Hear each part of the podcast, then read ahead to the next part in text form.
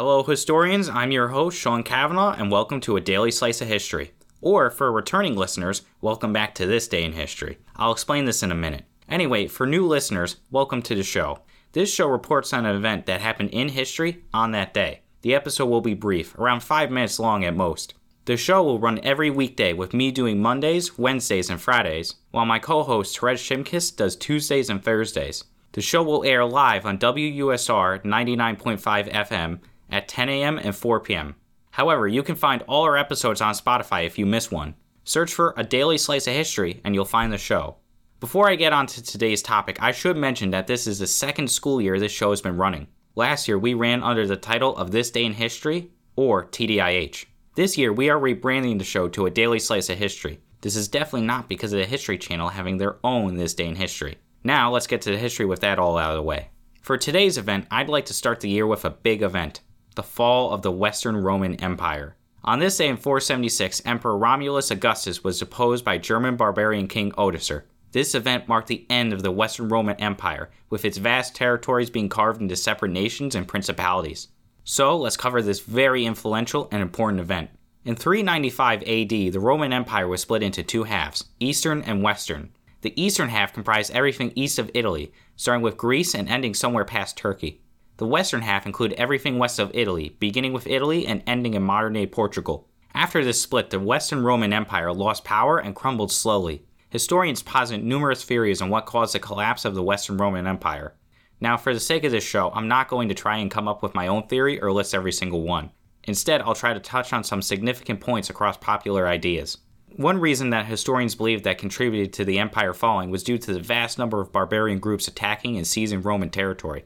For reference, the Angles, Saxons, Franks, Goths, Visigoths, Ostrogoths, Huns, Vandals, and Gauls all migrated into Roman territory and took it. Having so many groups vying for land would naturally make it difficult for any empire to hold on. Another factor is that the empire suffered many financial problems. In modern times, economic problems usually result in recessions or depressions, but countries can pull themselves out of it within a few months or years. This was not the case for the Roman Empire, however. They were not operating with a self correcting capitalist system and had a large army and territory to maintain, not to mention various plagues and civil wars. It's not a shock that Rome was in dire financial straits. One final factor that I will touch upon that is not popularly known is the rise of Christianity. Edward Gibbon, an English historian and philosopher, first proposed this theory.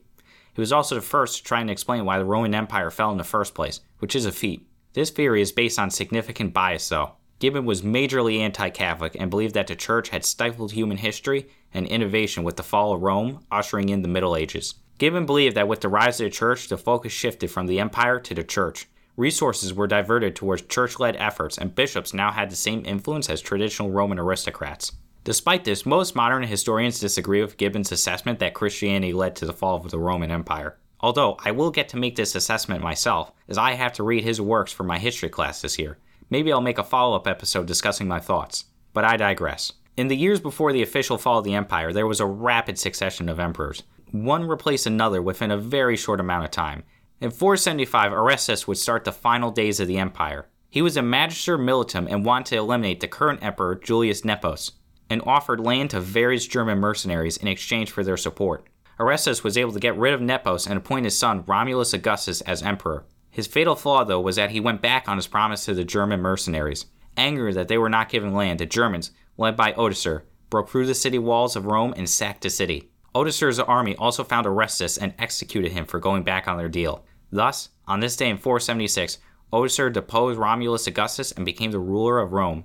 After Odoacer claimed power, most of the Roman territory split into individual kingdoms ruled by various barbarian groups. Some particular Romans, including Julius Nepos, still claimed to be Roman emperors, but they were usually murdered soon after. The Roman Senate also somehow continued to exist, although they were powerless. They eventually disappeared in the 7th century. And that was the fall of the Roman Empire. I somehow managed to squeeze that into a single episode. I'm still not sure how I did that, as you could teach a semester long class. Regardless, this is still an exciting topic to discuss the final days of one of the most powerful and oldest empires, and just how sad their final days were. It also makes you wonder how different world history would be if Rome had managed to stay in power and exist for longer. How much different would our modern world be? Well, I guess we'll never know. Well, that wraps it up for today, historians. I hope you enjoyed this episode as I know I did. Either way, thank you for listening, historians, and happy Monday.